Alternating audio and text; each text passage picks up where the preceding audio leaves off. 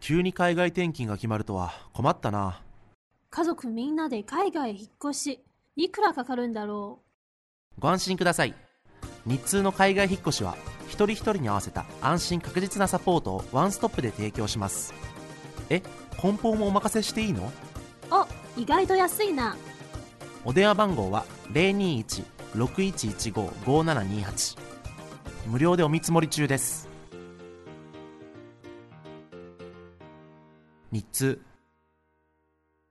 頑張るママの心のビタミン、ママサプリ。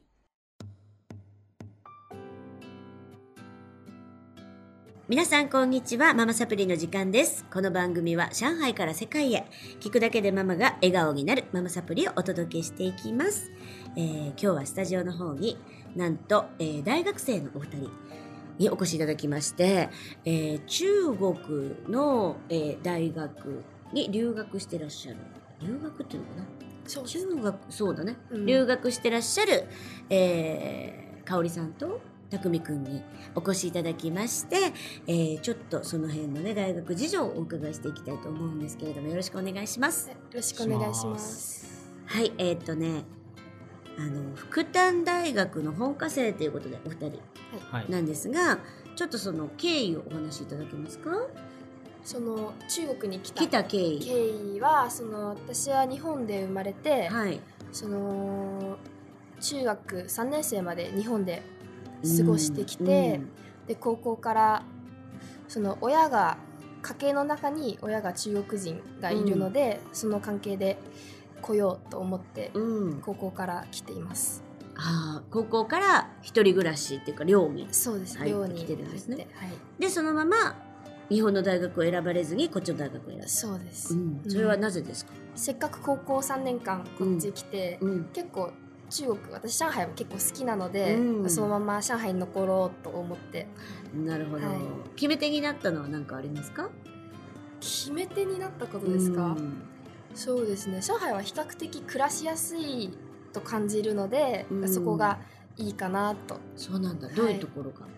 うーんなんか最近ですとその携帯でお金が払えるおうなど、うんそういう生活面がすごく便利だなと思日う本帰るとアナログだなと思うよねちょっと思いますね現。金がチャラチャラ うんねやり取りみんなしてて、うんえっていうね、そうですねうん、何でもお支払いがね携帯でできちゃうというそうですね中国の人は携帯しか持ち歩かないってういうね、ん、もうやっぱり IT 大国ですようんねっていうのは感じるよね、うんすごいよねでもほんとタオバオで注文したらその次の日に届くしねそうです何ねでももうかんで顔もはすごいいやすごいしあとあれもすごいじゃないワイマイあなーんでもだってねあのおが親が遠隔操作で子供の託児所に、えっとランチ届けさせるそとうか、うんなんか普通にみんなやっててなんて便利なんだとうん今日お弁当作るの忘れたからっつっていろんなものが届くらしいんです けどいやーすごいな日本はないなって思うんですよね、うんそうですね。へーそういう面ではいこっちに留学決めてそうですねはい4年間過ごしてるはいえっとどういう学部っていうかどういう専攻私はジャーナリズムうんかっをこいい専ね攻していますうん中国語ペラペラだもんねいやいやそんなことないですいやかっこいいですじゃあ匠くんはい。経緯を教えてください僕は小さい頃に何年間か北京にいて、でまあその後帰ってきた後、うん中学3年生までは日本の小学校中学校に何歳で帰ったっけ小 3? 翔さん覚えてないんだねいやあんまり覚えてないですね。 もう幼い頃の記憶ほとんどないんで。私と出会った頃覚えてないの ねあの可はい愛かったタクちゃんうろ覚えですね。そうかでその時は日本人の学校に行ってたんで、そう中国は奏でる勉幼稚園だよねそうですはい。うんまあそこでは中国語を勉強しないで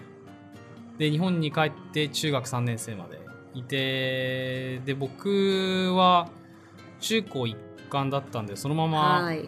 高校に行くか迷ってたんですけどその1年前に父が転勤でまた上中国に行くことになって、うんで今回は上海でで中学校から高校に変わるタイミングで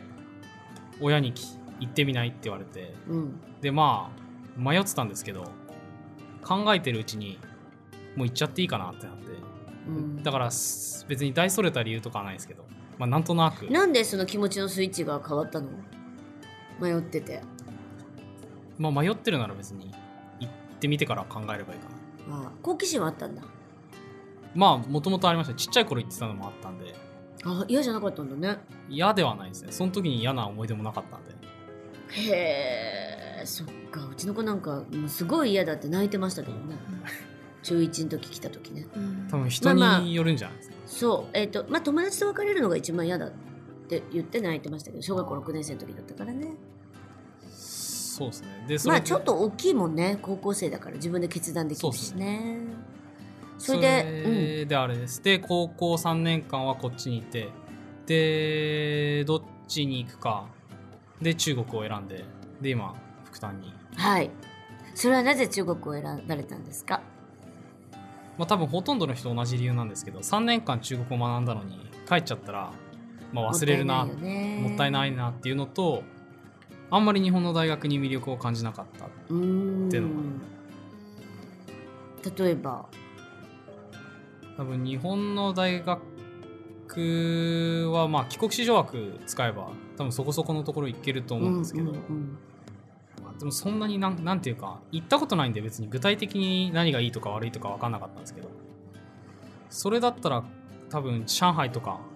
の大学の方がこう新しいのかなってうんなるほどね今し中国って結構発展してるじゃないですか、うんで多分日本人はまだそれに気づいてないっていうか、まあ、気づきたくないのかもしれないですけど、うんうんそういうのもあってまあ行ってる人が少ないんだったらそっちに行った方が将来絶対お役に立つんじゃな真い剣の目があるじゃないかなって思ってまあまあ大体なんとなくでいつも行ってるんで、なるほどはい、いや正解でしたねだ、今のところまあ今のところはですね、はいうん、あの私覚えてるんですけどなんかえ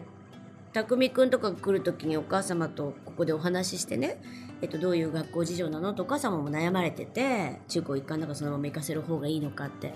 で来てからね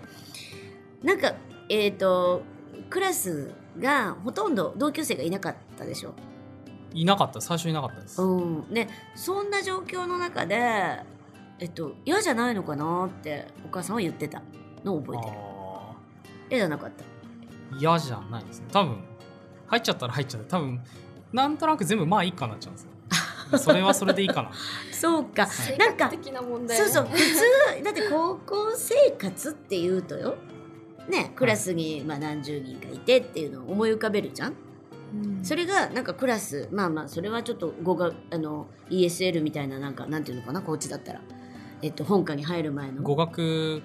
研研研修修クラスわかんないですけどみみたいな感じそういうクラスだと思うからそういう少人数なんだと思うんだけどなんかご夫婦がいたりしたよねご夫妻で来てる留学来てる人がいたりあそれ多分あれですあの夏休みのサマあサマサマスクールーかサマースクールですそうですいやでもそれはそれで楽しかったですやっぱなるほど普段会えない人会えない人とかと喋れるんでへえ貴重な経験だねううんんうん、はいでえっ、と今福旦大学の何年生と何年生ですかに二人とも二二人年2年生で生す。なんだはい。どうですか勉強はいやーそうですね。三月は成人式が忙しかったので、うん全然勉強手つけてなかったんですけど、ぼちぼちって感じです。ぼちぼちぼちぼち。でも成人式が忙しくってもう勉強が手が回らなくって大変だったっておっしゃってたけ大ど変でしそれぐらいやっぱり厳しいなんかレポート提出とかたうんレポートの提出は多いです。なかなかうー。ん中国語でだよね、そうですね結構日本の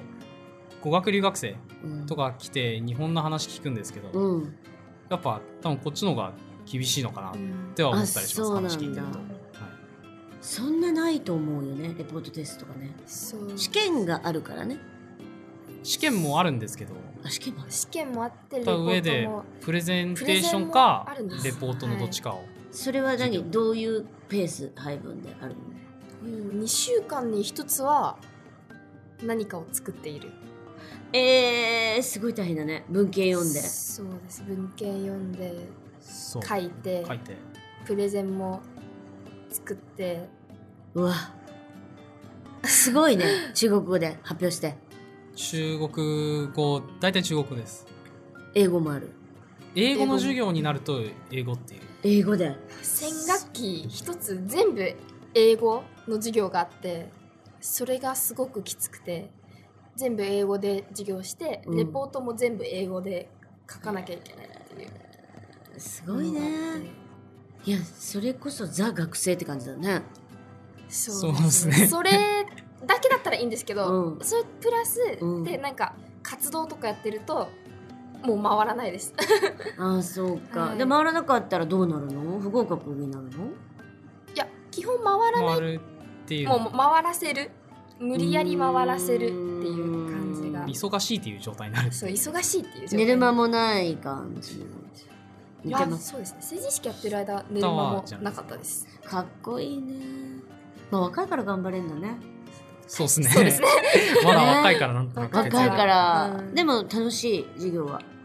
や授業いはや楽授し業くははない楽でしすくない楽しくないのだって結構実践型な感じじゃないそれ聞いた違うのそれは多分150人でみんなで聞いてる感じなので、そんなに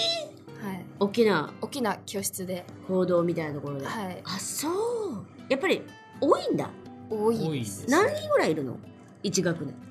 学院での中でですか、んうん、うん、私たちは400 400います一クラス200人すごいねそんななのそんなもんか大学ってそうですね、うん、そうですね多分まうん、あ中国人多いんで50人かそっかじゃあそこでひたすら聞いて課題出されたものを提出してクリアしていくってそ感じこの教室だけじゃなくてその毎回出会う人は違くて大学なのでなのでその授業を選択した授業によってジャーナリズムじゃない専攻の人たちとかも一緒に授業を一緒に受けてるのでそうですねその授業ごとにグループチャットもあるのでそこで課題言われるようにそうグループチャットで課題出されるのいや授業中に例えばグループワークだったりすると授業中にこういう課題があります、うんうんグループを組んでくださいってはい言われてそのグループごとにグルチャを作ってその中でこう意見出し合ったりしてこううたまに集まったりしてだねそうですね WeChat 使うあたりはまあ今だな、うんプレゼン当日に初めてこの子と会ううんみたいなことがありますねへえあだからグループでプレゼンするのにグループで話し合い、うん当日に初めて会ってプレゼンするっってていう場合もあります、かっこいいね君たちはいい やいやなんか現代だね現代ですねへえまあでも何でもタブレットだもんね今ねそうですね携帯がなかったら生きていけない生きていけないよね、うんあのもう高校生の時からそうでしょいや中国そんなことない私が高校生の時今ははまだそんなにまだ発展してなくてそうなんだ中国も今かもう大学入ってからですはいそうです私ねが今はもうねあのほんとちっちゃい子とかでもみんなこうやって iPad であー先生から指示出されて宿題も iPad でなんか手で書いたりしてるから「え何それ?」って言ったら「宿題だよ」って言うからすごいなと思って大学タのブレ授ット業も教育みたいになってるねみんな9割ぐらいパソコンみんな持ってて、ガーって手だでよね手で書くとかしないですからね、うんパソコンにだ打よねつ初って期いうも全部パソうコンーんすごいまあちょっと IT もね多分あのー日本より進んでるのでちょっとそういう意味ではいいかもねうん教育もね、うんそっかそっかじゃあ、あのーちょっとまたお時間になりましたので、はいこの続きちょっと学園生活の続きをまたはい来週聞いていきたいと思います、ありがとうございましたまた来週お会いしましょう、この番組は日通の提供でお送りしました